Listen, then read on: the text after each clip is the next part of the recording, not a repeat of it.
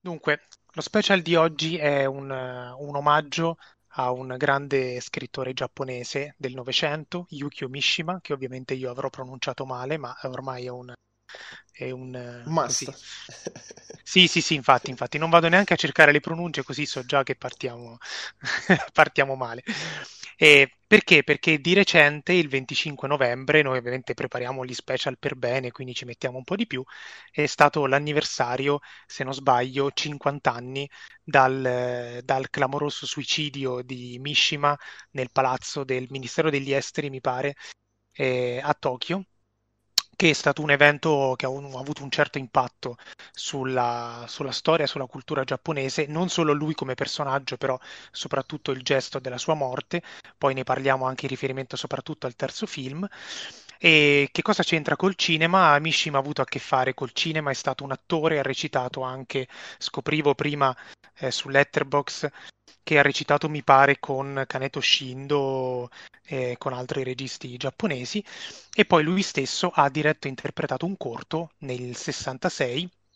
tratto da un suo, da un suo racconto e, e, quindi divideremo, faremo un podcast in tre capitoli in riferimento al titolo del famoso film di, di, Paul Schrader, che sarà il secondo film di cui tratteremo dopo quello di Mishima, e il terzo sarà quello che credo essere l'ultimo film di Wakamatsu, penultimo. correggetemi se sbaglio, penultimo. il penultimo, ok, il penultimo che è dedicato anch'esso al, al suicidio di, di Mishima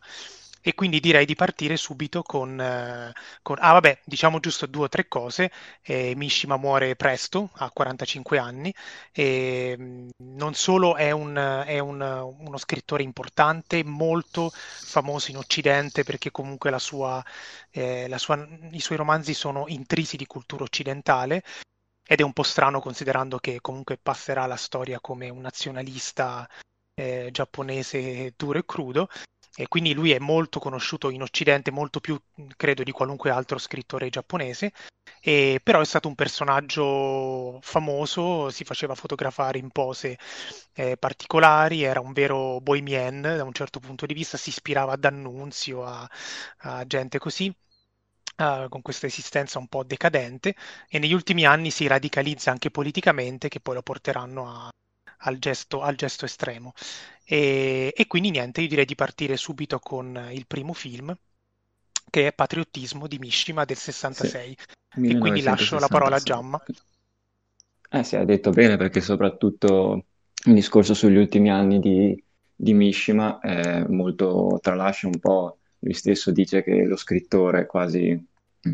una persona inutile e bisogna passare all'azione, tant'è che anche eh, i suoi ultimi romanzi sono molto più incentrati mh, mm, su, su, questi, su, questi, aspetti.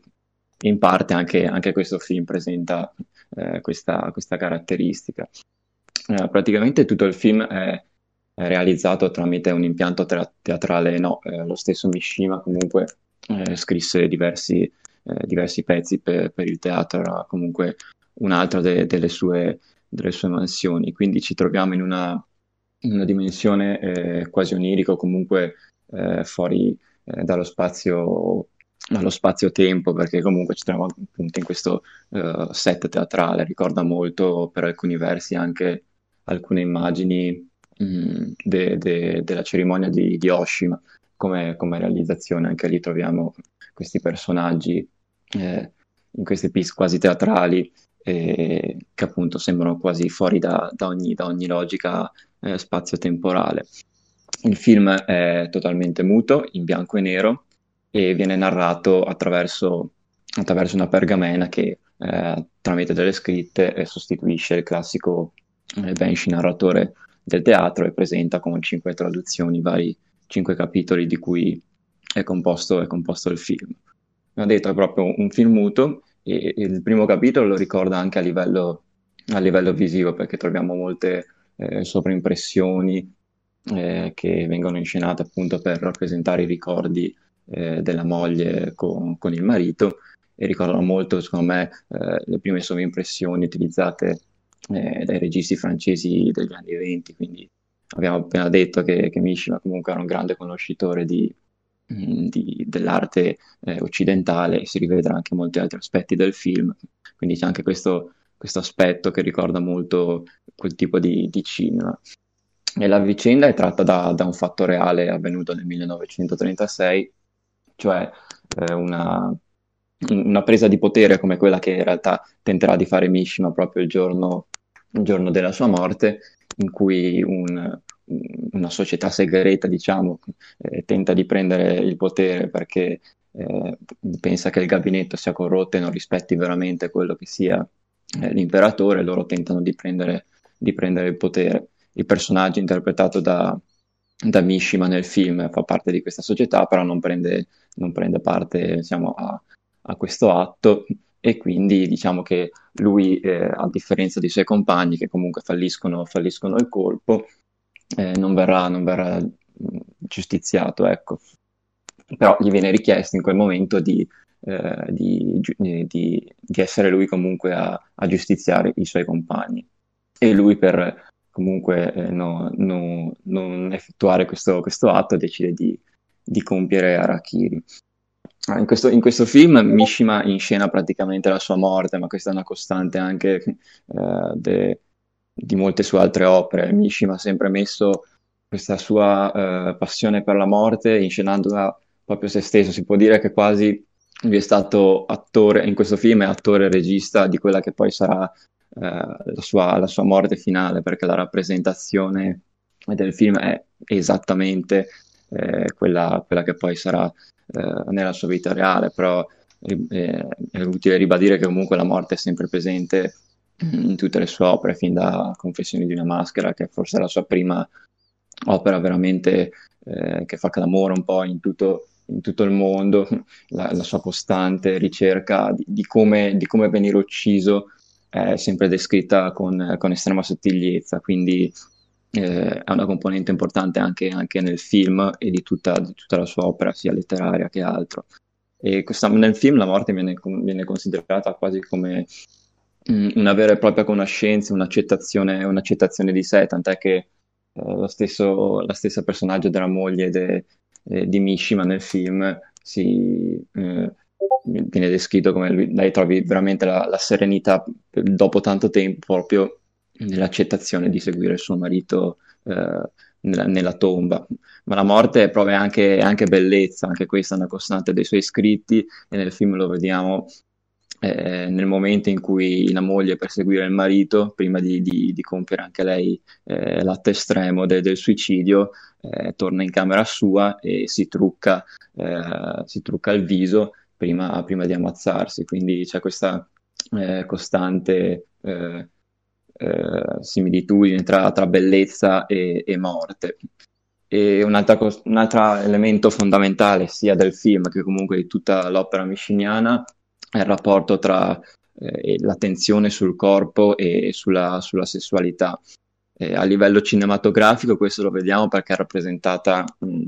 come, come spesso succede comunque nel, nel movimento de, nuova, del nuovo cinema giapponese degli anni 60-70, c'è sempre questo, i corpi sono sempre al centro della rappresentazione. Nel film si stagliano questi corpi bianchissimi eh, su, sullo, sfondo, sullo, sfondo, nero perché vengono rappresentati eh, eh, proprio in primissimi piani, si stagliano, diventano eh,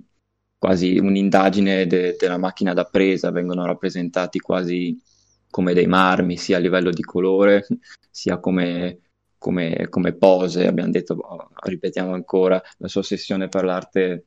occidentale. Eh, qui i movimenti,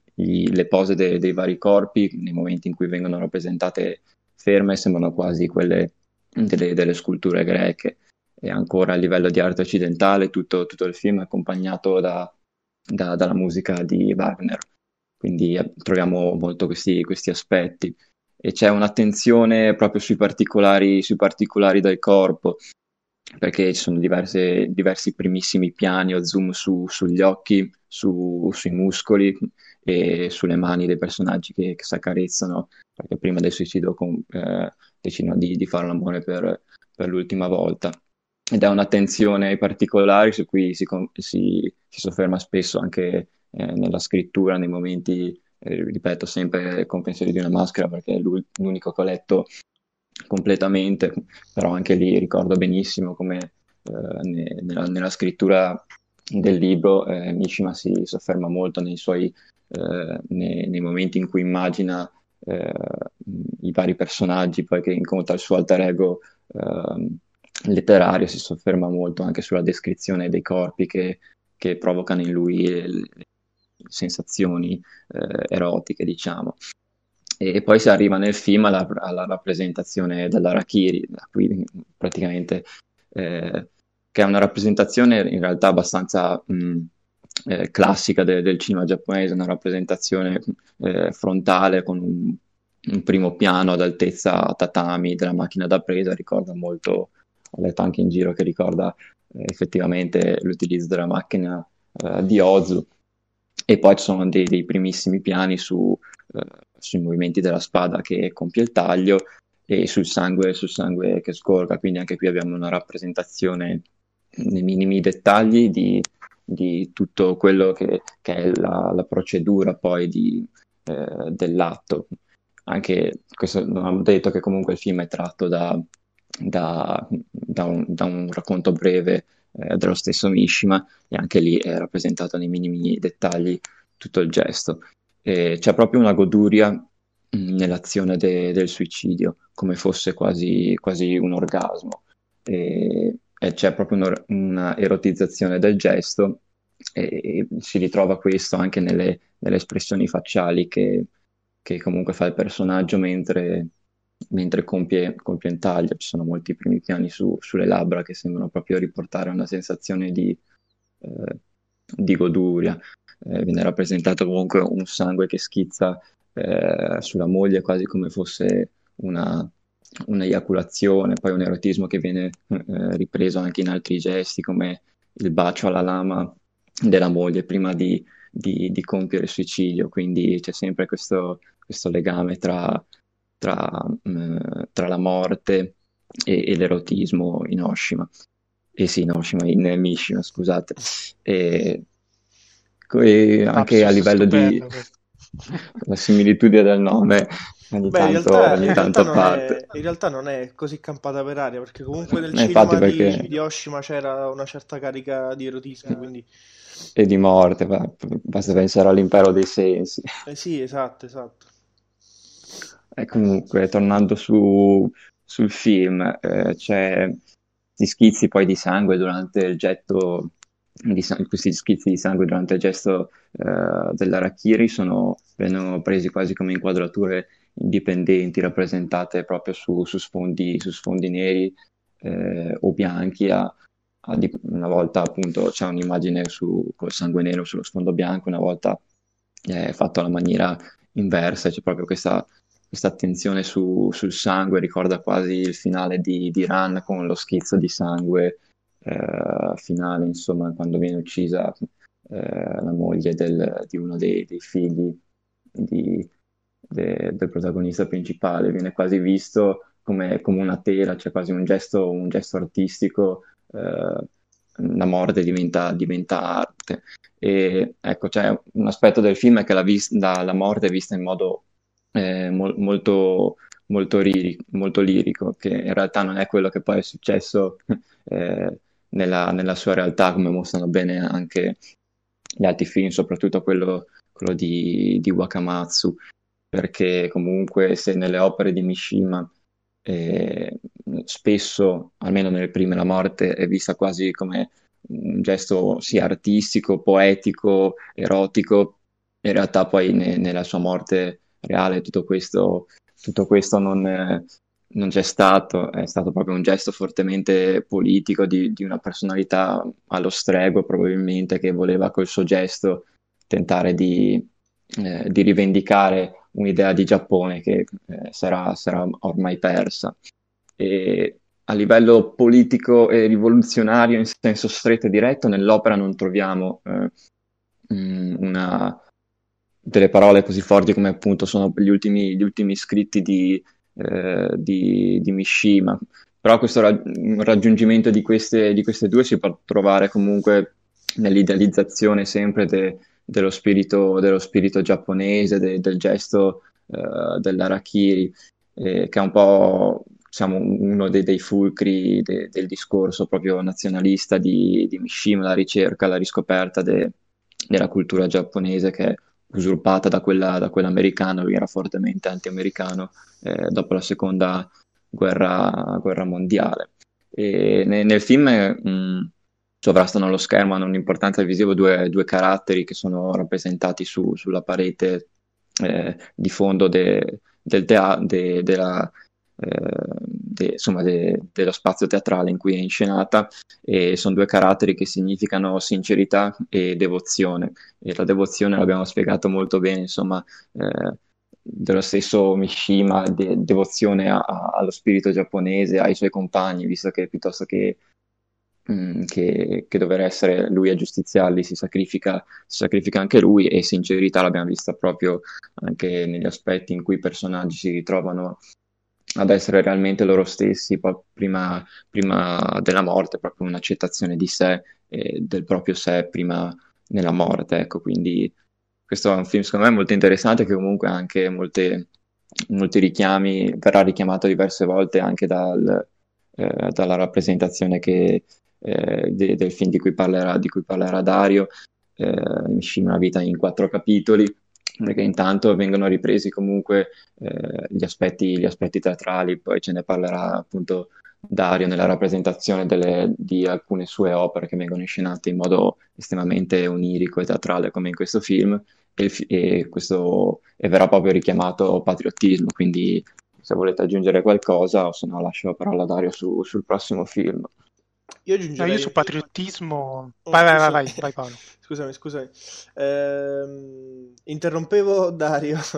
per aggiungere una brevissima, una brevissima cosa, poi chiudo e, e, gli lascio la parola. Eh,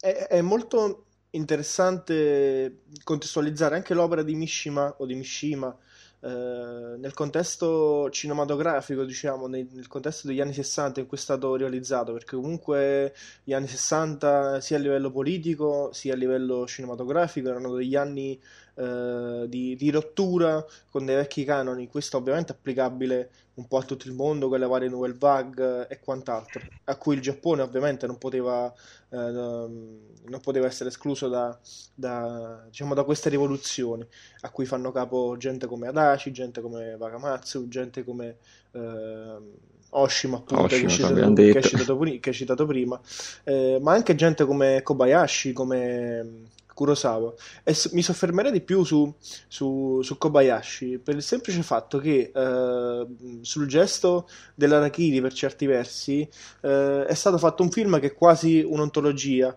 ovvero mm, Arakiri, appunto, che parla di, di, di questa mm, decostruzione del gesto dell'Arakiri, di questa. De- di questa eh, diciamo mortificazione del gesto che ovviamente Inoshima e scusami Inoshima eh, sono il morbo di, di Gianmaria eh, stamattina. Eh,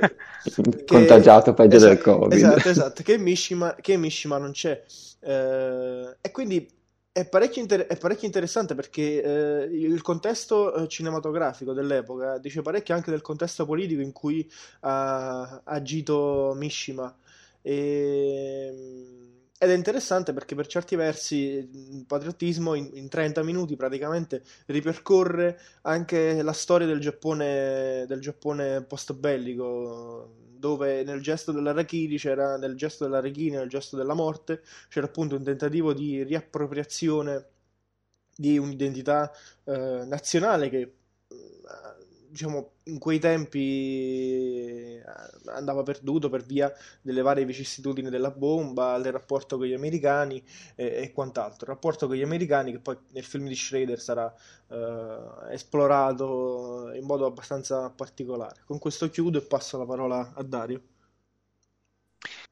No, eh, appunto Mishima diceva di voler morire per una nobile causa, ma di aver sbagliato epoca quindi di essere nato ne- nell'epoca sbagliata. Per cui è interessante in effetti come invece si può inquadrare la sua opera e anche il suo unico film, che però ha un, eh, ha un corrispettivo quantomeno nelle, nelle varie... Ehm, nelle varie prove fotografiche che faceva Mishima, perché lui diceva da, da modello, eh, fu pubblicato anche un libro con tutte le sue, le sue pose, in una eh, addirittura lui riprende il famoso quadro del martirio di San Sebastiano, che, di cui sì. parla in Confessioni di una maschera, ne parla sì. mi pare anche in Colori Proibiti, ehm, che sappiamo che San Sebastiano... Esatto, sappiamo che San Sebastiano è, una, è un'icona gay, non solo, ma è, è un martire e quindi questa, questa, inscindibilità tra la parte erotica, eh, l'eros, il, il thanatos e la morte, che è presentissimo nelle sue opere e lui stesso lo, lo, incarna perché interpreta San Sebastiano in questo libro fotografico e così come interpreta un, un, eh, un, un eroe diciamo che, che muore eh, eroticamente come ha descritto eh, Gianmaria nel suo film. Quindi è interessante metterlo in un contesto in cui però lui non voleva stare, ma inevitabilmente eh, viveva in quel contesto. Ma la cosa ancora più la, davvero peculiare di patriottismo per me è che è il film di uno scrittore eh, e quindi uno si aspetterebbe da, da, uno scrittore, peraltro da un letterato molto, passatemi il termine orribile, molto libresco come era Mishima, cioè era, era uno che ehm,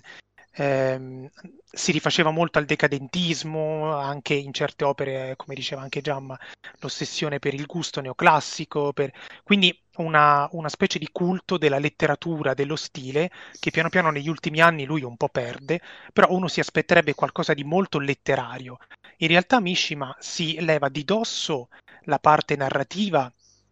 eh, nelle scene eh, quasi didasca- didascalie fatte con la pergamena, no? veramente da film muto, e, e, si toglie tutta la parte narrativa, cioè racconta la storia velocemente in quelle, in quelle, in quelle frasi. E, e, il film si concentra su altro, è un film che si concentra molto sull'aspetto visivo, tutto quello che non si può dire a parole eh, lui riesce a dirlo con le immagini, eh, mischia tantissime cose, appunto ci sono, all'inizio ci sono tutte queste sovrimpressioni. E Gianmaria diceva non è un film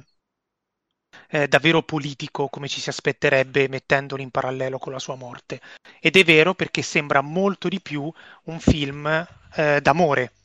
Innanzitutto perché il, la, la, la moglie del protagonista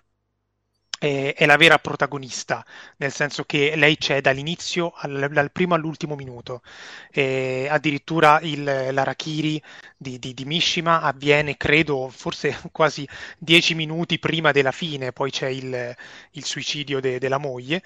E, e quindi mh, è, è, in realtà quasi una, una, storia d'amore in cui però c'è dentro tutto Mishima, quindi eh, il, il, gusto per eh, il gusto decadente, anche un po' morboso, perché dopo tutte queste scene eh, di, di eh, quasi di statue neoclassiche, eh, il momento dell'Arakiri è anche un po' truculento, ci sono le budella, e, ehm, e, è interessante anche il fatto che lo stesso Mishima non fa quasi mai vedere i suoi occhi sono quasi sempre nascosti dal, dal, berretto, insomma tutta una serie di particolari esatto, che riassumono... Gli occhi di, di Mishima li vediamo solamente poi durante, durante l'atto, quando c'è esatto. eh, quello, scambio, quello, scambio, anche di primi piani sugli occhi de, sia della moglie sia di Mishima, eh, a livello proprio erotico, fortissimo, per il resto sono, sono sempre coperti da, uh, dal berretto. Esatto, e questa è la cosa eh, per me peculiare del film, il fatto che non, è, eh, non ha nulla di letterario eh, e invece ha un, ha un gusto eh, che riprende molto non solo la, il cinema ma l'arte pittorica, ci sono molti riferimenti perché comunque Mishima era interessato anche a quello, in molti suoi romanzi parla anche di pittura, non solo di teatro, di letteratura eh. e quindi riprende a un certo gusto visivo, un po', un po', un po strano perché era, era, lui stesso uno scrittore strano, cioè mischiava eh, de, dei momenti di assoluta modernità con dei momenti quasi da primo Novecento, dei momenti invece di, eh, di, di, di gusto decadente, cose del genere. Per cui eh, è, è bello il fatto che il suo unico film sia una summa della sua opera e anche della sua vita, in un certo senso. E, e sono d'accordo con Giamma quando dice sì, ok, il, il, nel film lui inscena preventivamente la sua morte, ma forse in effetti è stato visto un eccessivo collegamento con il gesto della sua morte, nel senso che in tutte le sue opere c'è un, una, um, non solo una attenzione per la morte, ma anche proprio per l'atto dell'Arakiri. Eh, quindi è cioè, più corretto dire che semplicemente Mishima ha poi nella vita inscenato quello che aveva scritto miriadi sì, di sì. volte e che aveva anche eh, girato una volta. Quindi magari è più corretto metterla in questi, in questi sì, termini meno inquietanti. Però so. Che se no sembra che Va bene. No, beh, e... e mm, passiamo, passiamo, a Shredder perché, eh, perché, ci sono tanti collegamenti con, con Patriotism e il film di cui parliamo è Mishima, una vita in quattro capitoli, che è dell'85, è uno dei primi film di Shredder, nel senso sarà il quarto e il quinto, e dico subito che mh, mm, è, è, è, sembra davvero per tantissimi aspetti un film giapponese, nel senso che eh, Shredder miracolosamente credo che sia davvero una delle pochissime eccezioni, eh, riesce a fare un film sulla cultura orientale eh, senza eh, senza tutti i difetti che di solito si trovano nei tentativi occidentali di fare film sul Giappone. E il motivo credo che sia la collaborazione con il fratello Leonard Schroeder, che era un esperto di cultura e di lingua giapponese, era sposato con una giapponese e ha scritto il film in giapponese e, e, e quindi, quindi, insomma cioè, lui e, e, Paolo insieme avevano scritto Yakuza di Sidney Pollack, quindi insomma avevano eh, già esplorato un po' la materia. Eh, e l'unica, l'unica eh, cosa un po' strana del film è che appunto tutti gli interpreti sono giapponesi, parlano giapponese, però c'è una voce fuori campo che dovrebbe rappresentare anch'essa Mishima, eh, che invece è eh, doppiata da Roy Scheider, che è un attore un attore americano. E mm, questa scelta eh, credo sia un tentativo eh, di separare eh, l'autore dal narratore. Eh, cioè, quando, quando, leggiamo un romanzo scritto in prima persona, eh, tendiamo, e nel caso di Mishima che non scendeva mai la vita dalle opere, eh, viene molto facile, quando si legge per esempio Confessioni di una maschera, eh, tendiamo a identificare la voce di chi parla con l'autore e questo non è mai completamente corretto, anche se lo scritto è autobiografico. E, ed è interessante il fatto che in, nel film di Schrader ci sia il Mishima eh, vero, tra virgolette, il, il, personaggio vero all'interno del film e la sua voce narrante che ha, che ha invece un'altra, un'altra, voce, appunto la voce del narratore e non dell'autore. E, il film è strutturato a più livelli, perché eh, non è un vero e proprio biopic, eh, o meglio, è un biopic esattamente come essere, dovrebbe esserlo un biopic di Mishima. Eh, cioè un film in cui non c'è distinzione, esattamente per i motivi che diceva Giamma prima, tra il, lo scrittore e l'opera. Per cui Schrader cosa fa? Mette in scena in quattro capitoli, che sono la bellezza, l'arte, l'azione e l'armonia tra penna e spada, poi andiamo a vedere perché questi titoli. Eh, in quattro capitoli mette in scena l'ultimo giorno della vita di Mishima, quindi quel famoso 25 novembre in cui fa eh, Arakiri,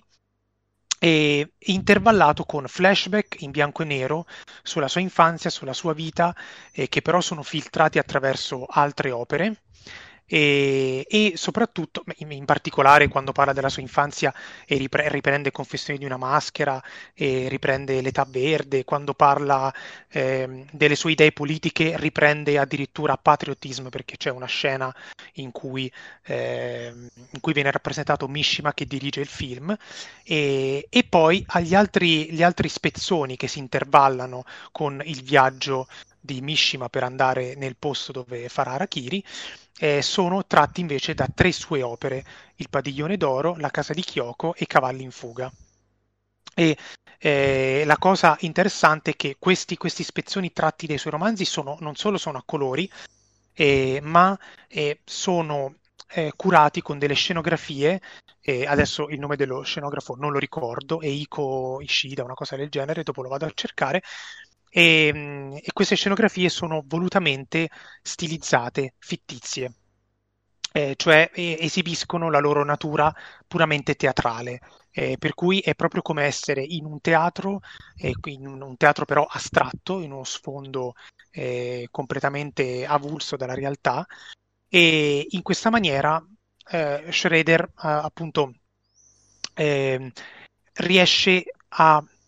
far trapelare quelle che sono le idee autentiche di Mishima eh, sul concetto di bellezza, sul concetto di arte, eh, sulla morte, eh, perché lui mette in scena le sue stesse opere in analogia con ciò che succede nella realtà. Eh, ad esempio, nella casa di Kyoko, che è nel secondo capitolo sull'arte, avviene un altro suicidio. Cavalli in fuga è, è un'opera in cui il protagonista mh, crea una milizia militare e poi, dopo aver ucciso un, un politico corrotto, eh, anche lui pratica Arakiri e quindi vediamo che in questo film ci sono 3-4 arachiri, cioè diventa una cosa, eh, una, un'ossessione esattamente come nella, nell'opera di, in tutta l'opera di Mishima. Nel primo spezzone, cioè nel padiglione d'oro, c'è questa scena bellissima in cui ehm, il protagonista che è balbuziente, che è, eh, che è deforme, che è fondamentalmente un, un, un perdente, qualcuno schiacciato dalla vita, brucia il, eh, questo tempio buddista perché è troppo bello. E, ehm, quindi quasi per invidia nei confronti di, eh, de, de, della bellezza del mondo. E questo, questo, è uno dei tanti aspetti dell'opera di Mishima poco esplorati, cioè questa specie di, come dire, ehm, di punto di vista eh, quasi impietoso sulla, sulla, sulla, bruttezza, sulla sconfitta. E se uno legge Confessioni di una maschera, che è il libro in cui più Mishima si mette a nudo, eh, è, è, è, è, un'opera che è scritta dal punto di vista di qualcuno che, no, che si ritiene un mediocre, che non si ritiene all'altezza dei suoi stessi modelli e, e spesso arrabbia verso questo, verso, questo, verso questi modelli, non rie- perché non riesce a raggiungerli. E, ed è interessante perché mette in, uh, in, rilievo una specie di complesso di inferiorità che forse aveva lo stesso Mishima e che lui stesso combatteva con il culto di se stesso, il culto del corpo, il culto della, eh, de- della bellezza fisica, e poi lui un, comincia a praticare arti marziali, tutta una serie di, per cui eh, quello che fa Schrader è esattamente tutto quello che ha descritto Gian Maria in Patriotism, eh, è in realtà anche nel film di Schrader perché lui gira un vero e proprio saggio sull'opera di Mishima e siccome l'opera e la, e la, la vita di Mishima sono inscindibili per come lui ha voluto costruirle, e allora mischia giustamente le, le, due, le due, realtà e, e, attraversa questi quattro capitoli. La bellezza, una, una delle ossessioni eh, di, di Mishima, l'arte, quindi ovviamente qual è il collegamento tra bellezza e arte, perché è un tema che per esempio in Colori Proibiti e in altre opere è molto, è molto presente, e l'azione perché piano piano Mishima crede sempre meno nella potenza della parola in favore della, dell'azione concreta. E, e, quando avviene questa cosa il film di Schroeder abbandona progressivamente il, la letteratura si, si, si, allontana sempre più de, da, dalla parola, eh, anche dalla, da, dai colori, dalla, da, dal visivo, per mh, andare verso la ripetizione, il rito, il gesto, il gesto mortuario, che è quello eh, con il quale alla fine Mishima concluderà la sua vita. E, e, il gesto mortuario è la vera armonia tra penna e spada ricercata dai samurai, eh, che è esattamente quello che Mishima rappresenta in Patriotism e che è il finale del film di, di Schroeder. Cioè eh, lui eh, fa quell'ultimo gesto, sì è vero, per motivazioni politiche, ma nella lettura di Schroeder le motivazioni sono per lo più estetiche cioè eh, il gesto finale di Mishima fa parte della sua opera, è la sua ultima vera performance eh, con la quale lui si sostituisce alla letteratura. E, ed è interessante perché, infatti, nel terzo spezzone, dove il, il libro, eh, il romanzo di, di, Mishima rappresentato da Schroeder è Cavalli in fuga, che è il secondo di una tetralogia che è l'ultima cosa scritta da Mishima. Addirittura lui il giorno stesso, il 25 novembre, il giorno stesso del, del suicidio,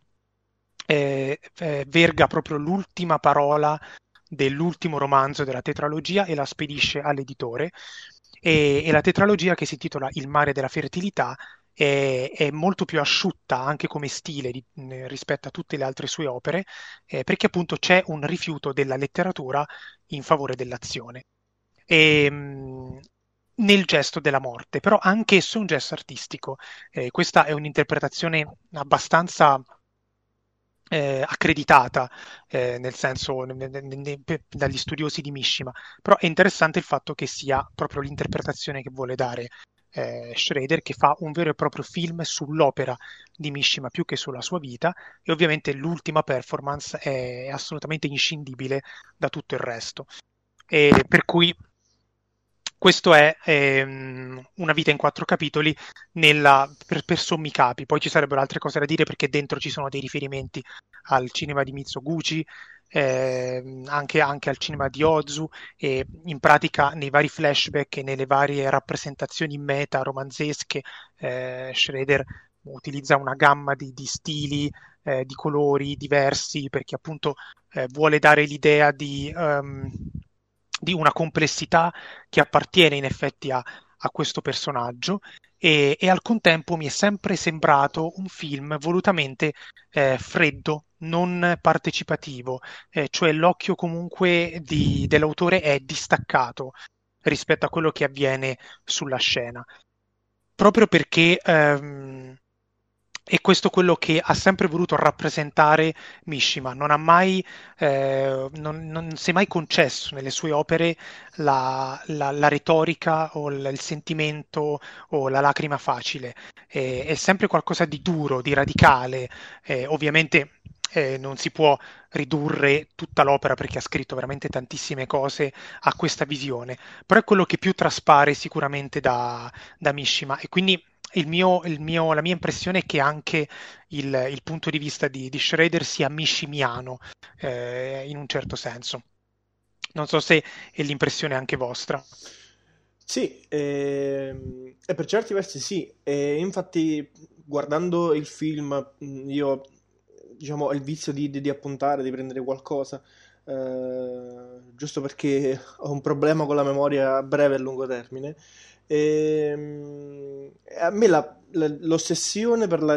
l'ossessione, diciamo la ricerca ossessiva eh, dell'inquadratura perfetta a livello formale, dell'inquadratura eh, bellissima da, dal punto di vista estetico, dal punto di vista visivo, mi ha ricordato per certi versi l'ossessione che aveva Mishima per la bellezza, eh, per l'estetica eh, e, per questo. Poi per quanto riguarda quello che dicevi tu sulla stratificazione del film e sul cercare di dare la complessità, di restituire la complessità di, uh,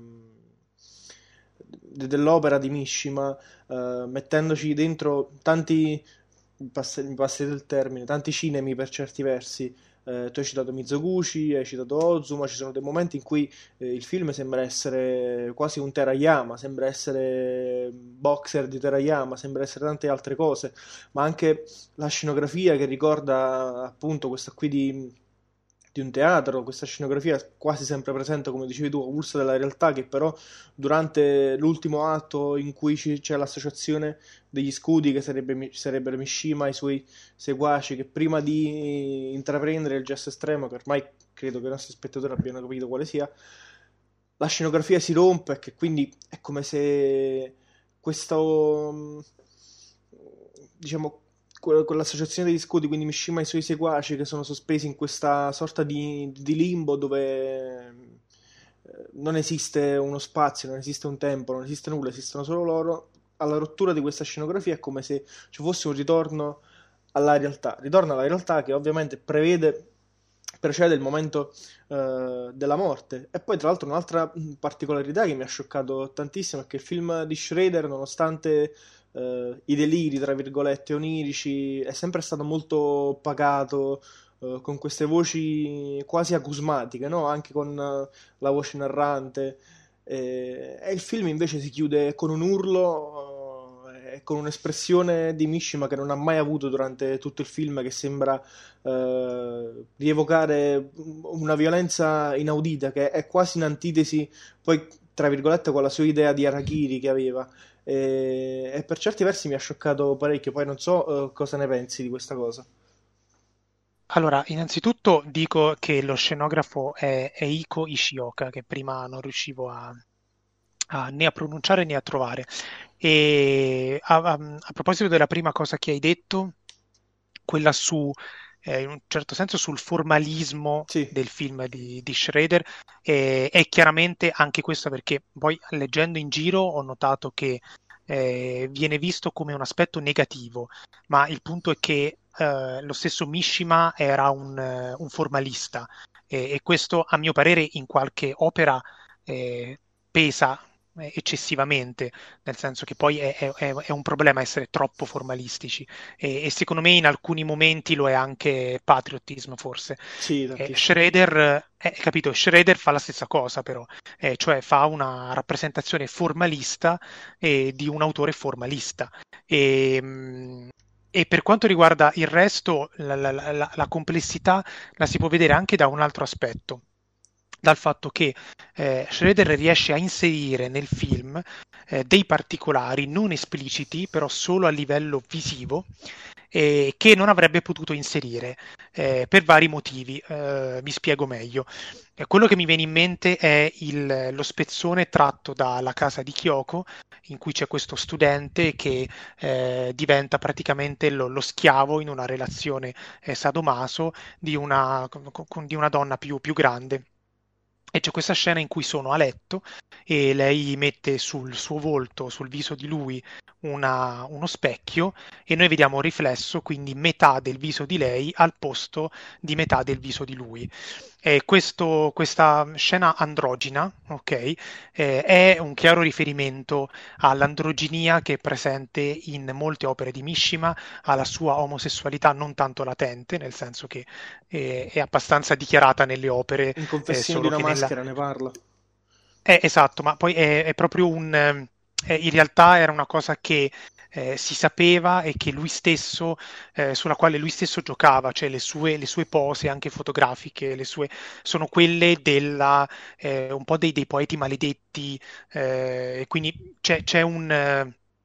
c'è un qualche riferimento omoerotico anche nel gusto per il, per il neoclassico. La bellezza greca è una bellezza molto eh, omoerotica, eccetera, eccetera. E queste cose non si potevano dire perché eh, la, la, vedova di Mishima, che non so se sia ancora viva o meno, ehm, ha sempre avuto, eh, cioè, cioè, lei ostacola molto le, le rappresentazioni della vita del, del marito che facciano riferimento al suo orientamento sessuale. E, e, siccome Schroeder ha dovuto mediare con la moglie di Mishima per poter fare il film, alcune cose esplicitamente non le poteva mettere, però le ha messe a livello scenografico e a livello visivo. E, e in questo senso, e questo ha donato una ulteriore mh, accento al film, eh, perché appunto è un film che parla di tantissime cose, però invece di essere buttate lì a caso, eh, invece di riempire la sceneggiatura, eh, ci sono queste piccole virgole qua e là, anche a livello di, di rappresentazione anche solo scenografica, eh, che lo rendono più sottile, no? Quindi non so quanto sia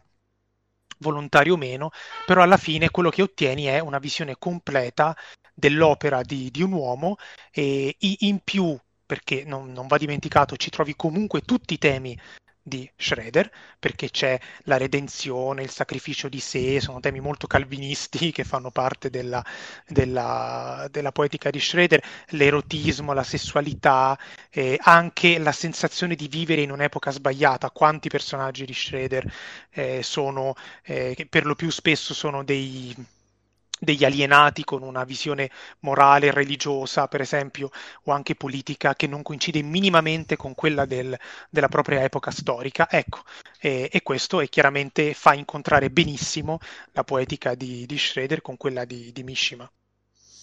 Sì, sì, sì, sì, sono, sono d'accordo. Che poi, tra l'altro, accennammo questo discorso anche nell'ultimo confronto che abbiamo fatto, in cui si parlava del Gesù di William Defoe come un personaggio estremamente shrediano e nel, esatto, e, sì, e sì. nel Gesù di Willem Dafoe per certi versi ci sono, c'è tanto di, de, del Mishima di questo, de, di questo Mishima di Schrader. Quindi sì, sono, sono estremamente, estremamente d'accordo. Non so se Giamma aveva qualcosa da aggiungere. Vabbè, sono molto d'accordo appunto che il film in realtà, proprio grazie alla rappresentazione un po' di, delle sue opere, comunque fulcro, riesce in ogni episodio a trattare uno degli aspetti fondamentali de, eh, della poetica e della vita di Mishima. Poi, logicamente, in un singolo film non puoi dare un'interpretazione a 360 gradi di, eh, di una figura, però in realtà il film di Schroeder riesce eh, molto bene a, a delineare quantomeno tutti gli aspetti fondamentali del suo pensiero, da, dal corpo, dal concetto di bellezza, alla sessualità, alla rivoluzione, a tutti questi questi, questi concetti. E, e anche al, quando Dario parlava poi eh, dell'atto finale come, eh, come, un'opera d'arte, così fosse un, un atto performativo, appunto. Sono estremamente, estremamente d'accordo perché comunque tra l'altro, eh, a parte averne comunque scritto tanto ne, eh, nelle sue opere precedenti, ma era comunque una cosa che lui aveva preparato esattamente in ogni, in ogni minimo dettaglio prima, prima, del gesto, era tutto calcolato, si era preparato eh, comunque un discorso, era proprio una performance eh, artistica nel senso che, che, cerca attraverso questo gesto comunque di, eh, di, di, di rimandare quello che, che, è il pensiero eh, de, de, del suo stesso autore, quindi secondo me è un, è un concetto che, che, sta bene poi a, all'atto finale di, di Mishima. E il film di, di Schroeder è, è, interessante perché poi si colloca esattamente a metà tra le, tra le altre due opere di cui abbiamo parlato e di cui parleremo tra poco, perché mh, se l'opera di, di Mishima stesso, Patriottismo, è forse quella più, più lirica, più, uh, più, po- più, poetica, artistica in, in, a livello di, di accezione, eh, mentre il film di, di, cui parleremo tra poco di Wakamatsu è il film invece più, con più attinenza eh, diciamo alla realtà molto crudo, eh, che comunque si, eh, si, confà anche a quello che è la trilogia di cui fa parte poi questo film. Il film di, di Schroeder invece sta esatta, esattamente a metà, perché se nella prima parte, appunto, con la rievocazione de, eh, teatrale onirica delle opere di Mishima, mantiene eh, quell'aspetto lirico de, del primo film di, di cui abbiamo parlato, Patriottismo, nella seconda parte tralascia sempre più questo, questo concetto mh, di ricerca proprio, proprio estetica, come era comunque la prima parte eh, anche de, de la, uh, della, della, carriera da, da scrittore di, di, Mishima, e nella seconda parte diventa molto più simile, anche se non est- all'estremo, eh, al film di, eh, di Wakamatsu. Quindi, eh, insomma, abbiamo detto anche prima che questi tre film sono strettamente eh, correlati, anche perché tra l'altro si, si citano, eh, tra l'altro abbiamo detto prima che lo stesso film di Shredder eh, rievoca le, le sequenze di, di, patriottismo, quindi ecco, diciamo un discorso che, che, va sia cronologico, ma che in realtà è proprio un percorso eh, che parte da, sembra quasi il percorso stesso di Mishima in questi tre film. Che parte ecco, prima sua, di, di, di passare sì, a parte appunto dalla sua parte più lirica a quella più, uh, più d'azione, ecco. Mi lascio la parola. Eh, no, no, dicevo, prima di passare a Wakamatsu, una, un'ultima nota finale, venuta in mente in merito a quello che diceva Jam. Eh, un altro indizio è proprio eh, il fatto che il film di Schroeder eh, ti prepara al, all'atto finale, quindi c'è anche una certa suspense, cioè tu fin dall'inizio sai che Mishima sta andando a fare questa cosa, e però poi alla fine non dedica eh, così tanta attenzione al vero suicidio eh, di Mishima, eh, nel senso che non, non, c'è quella rappresentazione eh, truculenta, quel voyeurismo che c'è per esempio in, in eh, Patriotism, ma invece entra molto più nel dettaglio, proprio dettaglio si intende in senso tecnico, cioè inquadrature eh, a dettaglio, quando eh, rappresenta Mishima che gira patriotism eh, e fa vedere proprio il trucco con il quale eh, fa Arakiri nel film. Eh, si concentra molto più sull'Arakiri fittizio che su quello reale ed è un altro indizio del fatto che appunto non,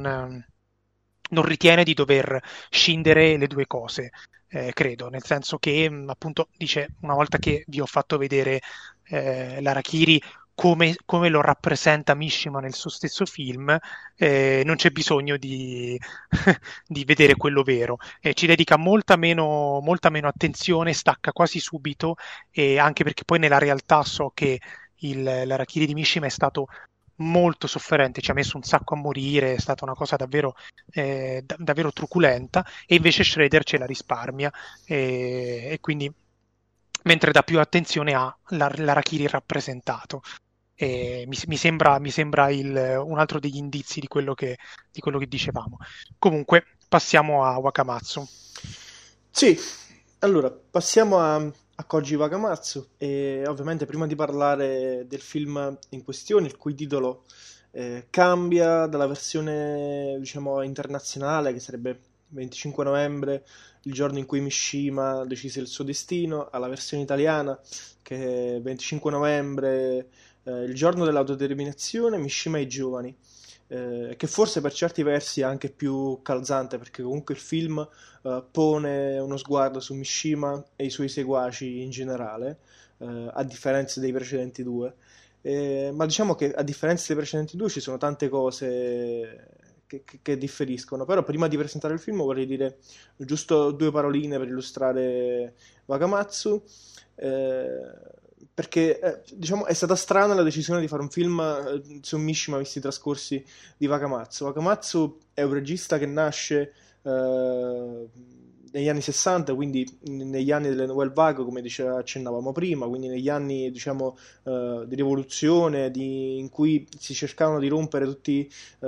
i rapporti col passato, di, di, distruggendo quelli che erano i canoni sia socioculturali sia cinematografici col cinema diciamo pre-bellico per certi versi. E Wakamatsu ovviamente non ne faceva eccezione. Wakamatsu ha cominciato nel 63, ma ha cominciato a diventare famoso soprattutto per i suoi Pinkuega, tra cui Susu per la seconda volta vergine, Angeli violati, La piscina senza acqua, eh, in cui utilizzava sempre... Eh, diciamo, l'espediente sia della violenza sessuale, sia del corpo, sia dell'erotismo in generale, come eh, forme di, di, di, rottura, di, rottura, forte, ma con lo spettatore per certi versi. Eh, passatemi il termine disturbante per tentare di scioccare, uh, di scioccare lo, lo, lo, spettatore, di indurlo uh, a una forte riflessione per certi versi. Quindi il film di Wakamatsu è un film uh, riflessivo, e che riflette su eh, determinati periodi storici del Giappone. E appunto proprio perché Wakamatsu veniva da questo proprio perché Wakamatsu aveva questo background proprio perché Wakamatsu con um, Masao Adachi si era concentrato più uh, su, sulla sinistra radicale per esempio con Masao Adachi negli anni uh, eh, 60 se non sbaglio avevano parlato dell'Armata Rossa con United Red Army ma anche il terzultimo film, il film che precede questo qui di Mishima del 2007, un altro film che si concentra uh, sull'Armata Rossa, sulla sinistra radicale, United Red Army, uh, ed è per questo che forse la maggior parte della critica vede diciamo il terzultimo e il penultimo film di Wakamatsu, quindi l'Armata Rossa e Il giorno dell'autodeterminazione come due film complementari per certi versi, che sono uno il controcampo uh, dell'altro, ovviamente solo per quello che viene rappresentato. Passerei a, parlare del film, che in realtà il film è un'opera totale. Un'opera totale perché? Perché mm, è un'opera che per certi versi parla di tantissime, parla di tantissime cose, oltre che parlare di Mishima in generale. Innanzitutto è, è particolare la, la, scelta di Wakamatsu c'è però da dire che il Vagamatsu post 2000, tranne eh, Armata Rossa e Il giorno della determinazione, l'ho seguito poco. Quindi, se gli spettatori qui eh, avranno qualcosa da aggiungere, quindi da correggere, sarà ben, ben accetto. E Vagamatsu qui decide di svuotare il film dall'erotismo, eh, una scelta abbastanza particolare, visti poi i suoi trascorsi e visto il suo percorso cinematografico. Ma in realtà, come dicevo prima, è un'opera totale perché parla eh, di un periodo storico particolare del Giappone, parla della storia del Giappone per certi versi, di un periodo determinato storico e quindi inevitabilmente del suo cinema. Perché del suo cinema? Perché Vagamatsu è un regista eh, particolare e in questo film ci sono le due influenze maggiori eh, che hanno poi ispirato un altro regista che è estremamente mishimiano sia nei modi, sia nei modi di essere che nei modi eh, di, di, di mettere in scena delle storie che è Takeshi Kitano. Takeshi Kitano esordisce con Koji Wakamatsu nel 69 con Susu per la seconda volta Vergine, ma Takeshi Kitano è anche uno eh, dei tanti cittadini giapponesi che resta scioccato dalla morte di Mishima. Ricordiamo che Takeshi Kitano eh, apprende della, del suicidio di Mishima, che fu un evento che scioccò il Giappone, mentre faceva il, mentre faceva, mh, il tassista, quindi ascoltò per radio questo evento e nel, film, nel, cinema di Takeshi Kitano c'è tanto cinema di Wakamatsu, come la gestione degli spazi, il corpo come diciamo tentativo di versione, ma anche un certo tipo di cinismo e di nichilismo eh, di cinema che, in cui la morte permea sempre qualsiasi, qualsiasi frammento, qualsiasi frame, qualsiasi eh, inquadratura, eh, la morte come unico scopo finale. Ma ritornando poi a Vagamatsu, dicevo, è, è molto particolare la, la, scelta di... È molto particolare la scelta di svuotare il film di erotismo eh, e di concentrare lo sguardo solo su Mishima e i suoi giovani. Innanzitutto come comincia questo film? Comincia con una tela stracciata, comincia poi in realtà con un flash forward per certi versi, comincia con l'assassinio uh, del... Um, del segretario del Partito Socialista da parte di uno dei seguaci di, di, uno che poi scopriremo essere dei seguaci di Mishima. Quindi comincia con questa tela stracciata che per certi versi può rappresentare tante cose. Superficialmente possiamo dire che può rappresentare questo strappo che negli anni 60 c'era nel, nella, nella società giapponese post bellica tra sinistra radicale, tra un certo, un certo tipo di, di, di nostalgia verso l'imperatore può rappresentare tante cose, ma in realtà la cosa interessante di Wakamatsu è che uh, a differenza di Schrader, a differenza del film di Mishima stesso, si concentra più su, mh, da un punto di vista biografico, da un punto di vista esterno, quindi si attiene uh, ad articoli di giornale, si attiene a testimonianze, si attiene molto probabilmente a racconti di persone che Mishima l'hanno vissuto. E da questo mi viene in mente ciò che diceva Dario, che Schrader ha dovuto mediare con la vedova Mishima e la vedova Mishima non era tanto d'accordo nell'inserire eh, diciamo, queste vicissitudini omoerotiche dello stesso autore, cosa che Bagamatsu ovviamente non fa. Quindi molto probabilmente se, se, la, se, la vedova, se, la, vedova, era ancora viva c'è stato diciamo, questo confronto. Ma in realtà eh, da questo film emerge una cosa particolare, emerge una cosa particolare che eh, mette Mishima al centro di un universo letterario. In che senso? Nel film eh, si vede un Mishima abbastanza particolare, si vede un Mishima eh, umano come lo era anche il Mishima di Shredder, ma un Mishima che per certi versi ricorda eh, il Capitan Akab, ricorda il Don Chisciotte, eh, ricorda Don Chisciotte, per, ma perché eh, è, troppo alienato dalle opere che lui ha scritto e quindi il gesto che lui compie sembra quasi, sembra quasi il Don Chisciotte che combatte contro i mulini a vento, sembra quasi che le opere che lui ha scritto l'abbiano alienato a tal punto da... Eh, da organizzare questa associazione degli scudi con tanto di, con tanto di, di visa eh, e partire per questa spedizione che, che, che prevedeva appunto l'assassinio come morte finale, ma anche Capitan Agab perché lui sacrifica a, a conti fatti tutta la sua vita per, uh, per, uno scopo,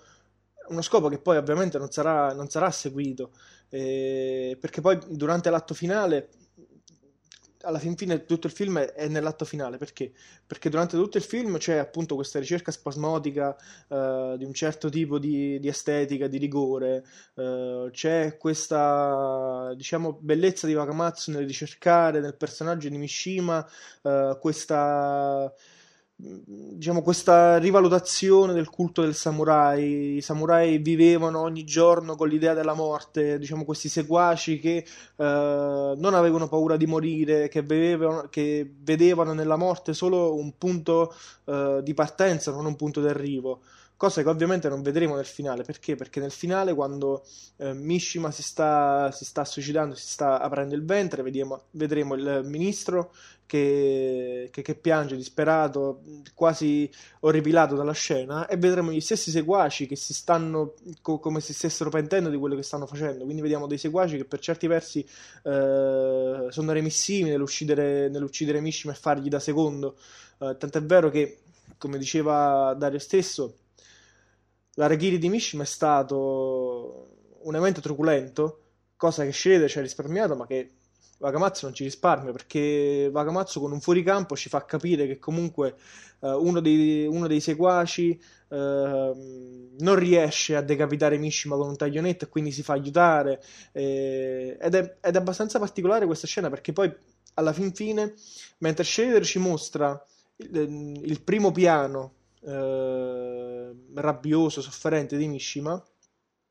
Wakamatsu non ce lo mostra. Wakamatsu Mishima eh, durante l'atto finale lo mette fuori campo. Lo mette fuori campo e si concentra poi sull'influenza che ha avuto sui giovani l'assassinio di l'assassinio, scusate, il suicidio di Mishima. E cosa ci propone eh, il finale di, di, questo film splendido, secondo me, di Wakamatsu? Ci propone delle mani vuote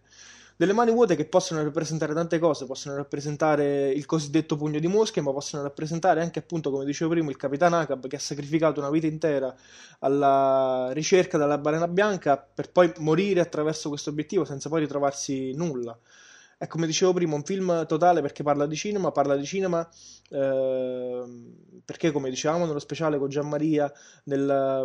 nella storia del, del, cinema ciambara dei samurai c'è stato un periodo particolare che coincide col periodo della morte di Mishima, quindi tra gli anni 60 e gli anni 70, in cui i samurai venivano eh, abbandonati cinematografi- cinematograficamente per dar spazio agli Yakuza. E c'è un momento particolare di questo film che ce lo ricorda, come per esempio eh, quando sono tutti uh, i membri dell'Associazione degli Scudi in auto ad, pronti ad andare a partire per l'ufficio, per, per l'ufficio del ministro. C'è un momento in cui Mishima si rende conto di, di, di, essere un samurai ormai sulla via del tramonto e dice se fossimo in un film Yakuza questo, in questo momento partirebbe una canzone. E cominciano a cantare quindi è come se loro stessi eh, facessero da passaggio di, di, di testimone per certi versi, come se loro stessi rappresentassero per certi versi un certo tipo di eh, cinema ciambara che lascia il testimone, un cinema di Yakuza che stava ovviamente arrivando. Con questo ovviamente chiudo, volevo sapere cosa ne pensate. Infatti la cosa, la cosa bella del film di Wakamatsu e questo, in questo senso è davvero, è davvero l'opposto del film di, di Schroeder è che lui si concentra sul lato collettivo, sociale della morte di, di Mishima e ecco perché da tutta questa importanza eh, anche a, ci, ci, sono materiali di archivio originali, no? filmati originali, sì. ci sono riferimenti a episodi storici reali, giustamente da un, dal punto di vista di un autore giapponese lui guarda a, a quali sono le, le, le implicazioni sociali di quello che è avvenuto, come dicevi tu, in linea con il suo ultimo cinema, con United Red Army, anche con Caterpillar. E quindi que- questa è la cosa più eh, eh, in questo senso è il film dei tre, credo, meno mishimiano, eh, cioè a Wakamatsu interessano più le, eh, le, le, le, implicazioni sociali, storiche, politiche di quello che è avvenuto, eh, però come dicevi tu è questo riferimento al cinema, eh, al, non solo al cinema, in generale alla, alla, alla letteratura, anche sui samurai, e questi, questi riferimenti a un a, un, a forme d'arte che sono, che sono, morte, trapassate, nel momento in cui Mishima eh, compie il suicidio, ma anche nel momento in cui Wakamatsu gira il film, eh, per cui lo iscrive il gesto di Mishima eh, nel, in una autentica morte del Giappone tradizionale. E quindi in questo senso forse è il film dei tre, dico il contrario di quello che ho detto prima, più mishimiano, eh, cioè mh, acchiappa bene quella che era forse l'idea di fondo, della, l'idea politica di fondo di Mishima, che è chiaro non, Wakamatsu non condivide, nel senso che Wakamatsu si può collocare a sinistra e Mishima indubbiamente più a destra, perché comunque con una forma di nazionalismo molto forti, culto della, eh, della, così, de, de, de, dei militari, eh, culto del corpo, ma forse Wakamatsu riesce a trovare una convergenza con Mishima proprio in questo film, eh, in una visione che è da un lato direi tristemente rivoluzionaria rispetto al, al Giappone dell'epoca e forse anche al Giappone contemporaneo. Per cui Mm, infatti cioè, ci sono pochi riferimenti al Mishima, al Mishima scrittore, a differenza che in Shredder, e ci sono anche pochi, eh, pochi vezzi formali come invece in Patriotism. È un film molto più secco, eh, minimale, rigoroso, come dicevi tu, eh, perché appunto Wakamatsu vuole vuole descrivere una, un contesto sociale e ci riesce secondo me molto bene con una lucidità notevole e in questa maniera il cerchio si chiude, cioè torna a, comunque a quella che era forse l'idea originale eh, di Mishima privata di tutti quegli orpelli eh, del quale lo stesso Mishima soffocava le sue, le sue opere o le sue performance in un certo senso. Almeno sì. questa è stata la mia impressione guardando il, il film. No, no, no, no, condivido, condivido. E, e vorrei, vorrei, aggiungere un altro momento particolare del film di Vagamazzo che differisce da quello di Schrader, eh, ovvero il momento in cui c'è il confronto tra Mishima e gli studenti. Nel film di Schrader viene, viene, visto per certi versi come un confronto tra due idee politiche differenti e anche in Vagamatsu, quello sicuramente, però differiscono in un dettaglio che secondo me non da poco. Nel film di Vagamatsu ad un certo punto c'è uno studente di sinistra radicale che sale eh, sul, sullo, stesso palco di, sullo stesso palco e prende diciamo, il, il fianco a Mishima eh, e i due si confrontano e lo studente dice ma io ero qui per, contest- cioè, io ero qui per contestare Nishima, non per appoggiarlo e non per ascoltarlo. Io paradossalmente in quello studente ci ho visto la figura di, di Divagamatsu perché comunque era di un'idea molto, molto probabilmente mm, politica certo. più vicina a quella degli studenti che a quella di, di, di, di Mishima e poi si ritrova a fare un biopic perché poi è un biopic a tutti gli effetti su Mishima e, secondo me anche convergere, come dicevi tu, su alcune idee politiche, anche perché ricordiamo che Bakamatsu comunque gira questo film a quasi 80 anni, quindi ben lontano dalla, dalla rabbia giovanile e forse con una consapevolezza storica, storica, diversa, con un certo tipo di saggezza sì. diversa. Sì, sì, sì se come, l'avesse fatto negli anni 70 di... sarebbe venuto... Sì, sì, sì, vai, vai, Magiama. Ah, sì, comunque si confà un po' tutta quella che è la trilogia di, di questi anni, che sono appunto United Red Army, questo film e Il Bruco. E, proprio una trilogia quasi documentaristica che eh, mette insieme realtà e realtà a livello di, di documentazione, firma, eh, formato video, eh, documenti eh, vari e poi la, la, rappresentazione cinematografica che comunque resta estremamente, estremamente poi fedele a, a quella poi rappresentata anche dal lato più documentaristico. Ed è una trilogia in cui Wakamatsu eh, affronta un po' eh, tutti quei momenti eh, topici de, eh, del nuovo Giappone, cioè di quel Giappone eh, che esce dalla seconda guerra mondiale, perché cronologicamente affronta appunto nel bruco eh, tutta la parte de, de, della guerra nella United Red Army, parla appunto de, degli anni 60, dei movimenti di, eh, di, estrema, di, estrema, sinistra e qui con col film di, su, su Mishima invece va dalla parte eh, dell'estrema destra. E però riesce a dare uno spaccato con questi tre film eh, gigantesco su tutte quelle che sono state le rivoluzioni eh, da, da fine seconda guerra mondiale fino a, agli anni 70 eh, del Giappone. Quindi avete detto benissimo, volevo, volevo dirlo io, che appunto il punto di incontro tra, tra due personalità così Mm, così agli opposti a livello politico, perché parliamo di, comunque di, di Wakamatsu, abbiamo detto, di, eh, fortemente di sinistra, amico di Adachi, che tra l'altro era un membro de- dell'armata, dell'armata rossa giapponese, ha fatto anche eh, un documentario, è stato in carcere anche tra l'altro per via eh, dei suoi trascorsi, e un personaggio come Mishima che invece era, eh, rappresentava comunque eh, una destra radicale, eh, proprio il loro punto di incontro sta proprio nel, eh, in questa voglia rivoluzionaria e come diceva benissimo anche eh, Paolo nell'incontro eh, con, con, gli studenti, c'è quasi eh, questa, questa, convergenza proprio negli intenti di, di risvegliare un po', un po', il Giappone da, dal torpore in cui si era Uh, si era arenato poi in, in quegli anni, ecco, secondo, secondo, le due personalità. Sì, perfetto. Non ho nulla. È davvero, è davvero bello il fatto. È davvero bello il fatto che Wakamatsu negli anni 10 del, del 2000 si, eh, insomma, guardi a, a, un'epoca passata che lui ha vissuto in prima persona in modo più distaccato e riesca a rappresentarla così bene in tutta la trilogia eh, di cui fa parte il, il film su Mishima. Assolutamente. E, Ma ripeto, se, se, trilogia... se, l'avesse fatto negli anni 70 sarebbe stato tutto un altro film, chiaramente. Ah, appunto, sì, ma poi dicevi prima che sono film quasi più normalizzati rispetto a quelli de, eh, del suo periodo anni 60 e 70, però in realtà hanno quasi una forza eh, quasi maggiore di, di quei film, perché se in quei film comunque deriva, derivava molto anche, da,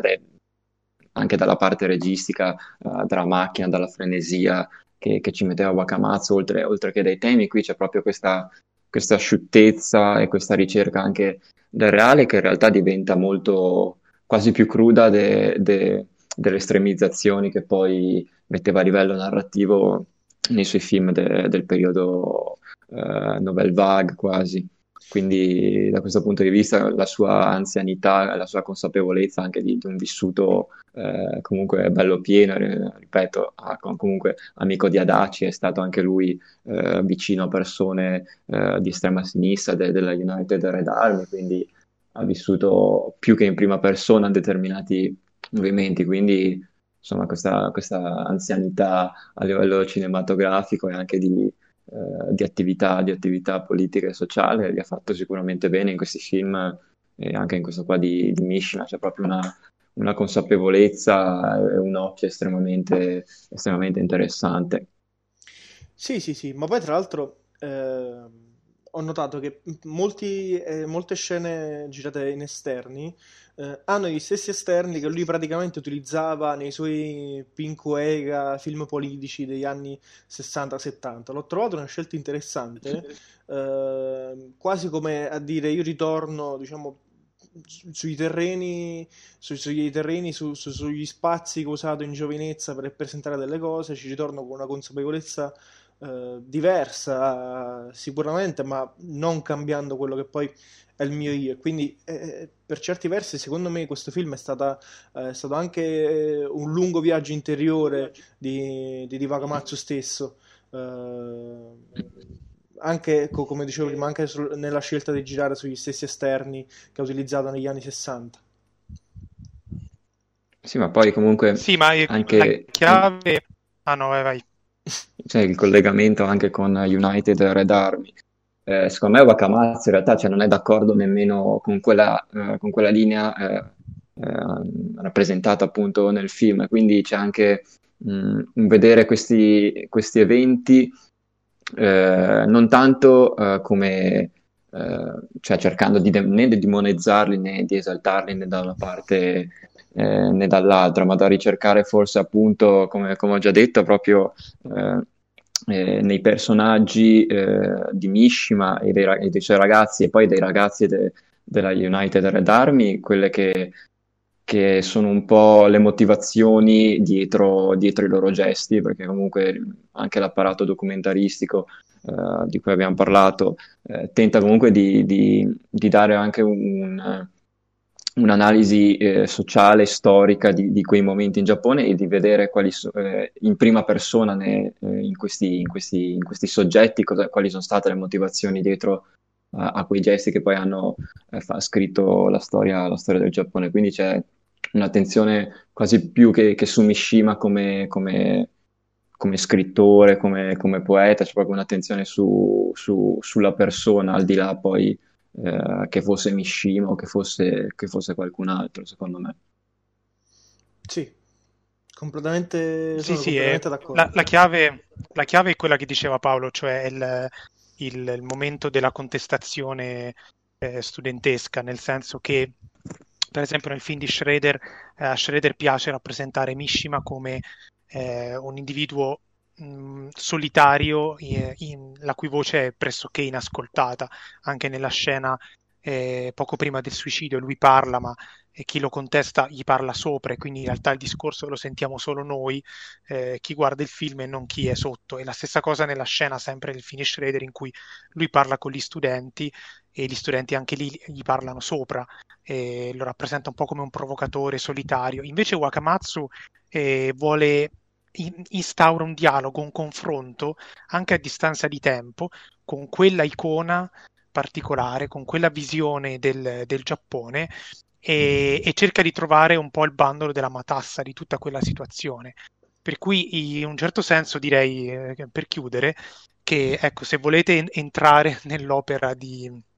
di Mishima, sicuramente patriottismo perché dentro c'è tutta la poetica del, del, dello scrittore. E se volete capire l'opera, il personaggio, il film di Schroeder è un vero saggio su Mishima, però se volete capire il contesto, eh, il Giappone di quegli anni eh, in maniera il, il, più possibile oggettiva e storicamente sensata, invece c'è il film di Wakamatsu. Quindi sono tre film che completano, visti tutti e tre insieme, completano davvero il percorso di un uomo dentro un paese eh, in particolare a cui lui teneva tantissimo. Eh, per cui la, eh, in questo senso è veramente inscindibile Mishima dal Giappone. Questa è l'operazione che fa, che fa Wakamatsu. È, è completa in questo senso.